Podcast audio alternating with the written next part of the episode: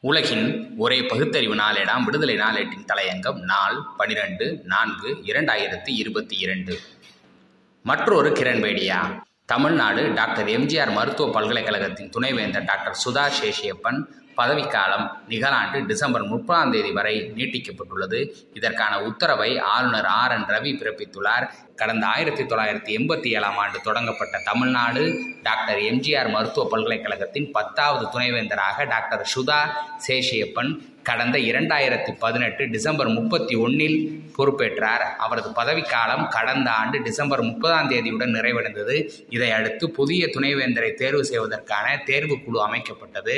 ஓய்வு பெற்ற ஐஏஎஸ் அதிகாரி ஆர். பூர்ணலிங்கம் அக்குழுவின் ஒருங்கிணைப்பாளராகவும் மைசூரில் அமைந்துள்ள ஜேஎஸ்எஸ் உயர்கல்வி மற்றும் ஆராய்ச்சி நிறுவனத்தின் இணைவேந்தர் டாக்டர் பி. சுரேஷ் போரூர் ஸ்ரீ ராமச்சந்திரா மருத்துவ மையத்தின் இதய நல சிகிச்சைத்துறை இயக்குனர் டாக்டர் எஸ் தணிகாசலம் ஆகியோர் உறுப்பினர்களாகவும் நியமிக்கப்பட்டனர். துணைவேந்தர் பொறுப்புக்கு மொத்தம் முப்பத்தேழு பேர் விண்ணப்பித்தனர். அதில் மூவரது பெயரை இறுதி செய்து ஆளுநரின் முடிவுக்கு தேர்வுக்குழு அனுப்பியது. அதில் எவரேனும் ஒருவர் புதிய துணைவேந்தராக நியமிக்கப்படுவார் என தகவல்கள் வெளியாயின.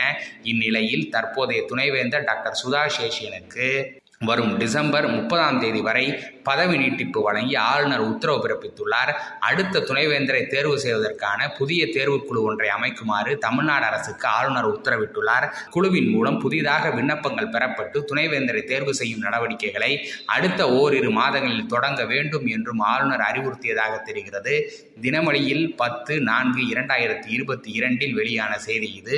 தமிழ்நாட்டில் நடப்பது மக்களால் தேர்ந்தெடுக்கப்பட்ட ஜனநாயக ஆட்சிதானே தவிர ஆளுநர் ஆட்சி அல்ல துணைவேந்தர் பதவிக்காக விண்ணப்பித்த முப்பத்தேழு பேர்களில் தேர்வுக்குழு மூன்று பேர்களை தேர்ந்தெடுக்கிறது என்றால் அதில் ஒருவரை தேர்வு செய்ய வேண்டியது ஆளுநர் வேலையை தவிர ஒட்டுமொத்தமாக அத்துணை பேர்களையும் நிராகரித்துவிட்டு புதிதாக தேர்வுக்குழுவை நியமிக்க வேண்டும் என்று ஒரு ஆளுநர் சொல்லுவதெல்லாம் எந்த வகையிலும் ஏற்றுக்கொள்ளப்பட முடியாத அதிகார துஷ்பிரயோகமே.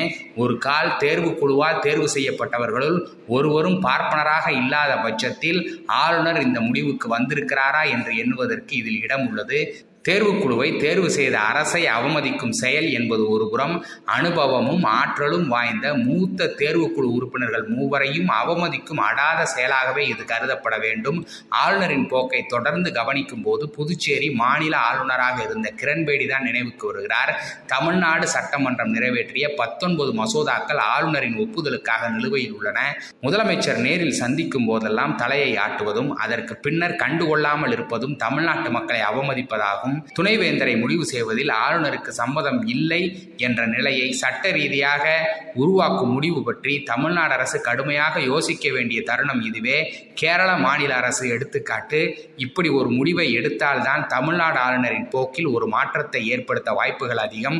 கொட்டினால்தான் தேல் இல்லையெனில் பிள்ளை பூச்சி என்ற எண்ணம் ஏற்பட்டுவிடக்கூடாதல்லவா திராவிட மாடல் ஆட்சி என்பதில் நடுப்புள்ளியாக சுயமரியாதை என்பது முதன்மையாக இருப்பது அப்போதுதான் தெரிய வேண்டியவர்களுக்கு தெரியும். ஆட்டுக்கு தாடி எதற்கு நாட்டுக்கு ஆளுநர் எதற்கு என்ற அண்ணாவின் முழக்கம் நாடெங்கும் வெடிக்காமல் இருப்பது ஆளுநரின் கையில்தான் இருக்கிறது. நன்றி வணக்கம்.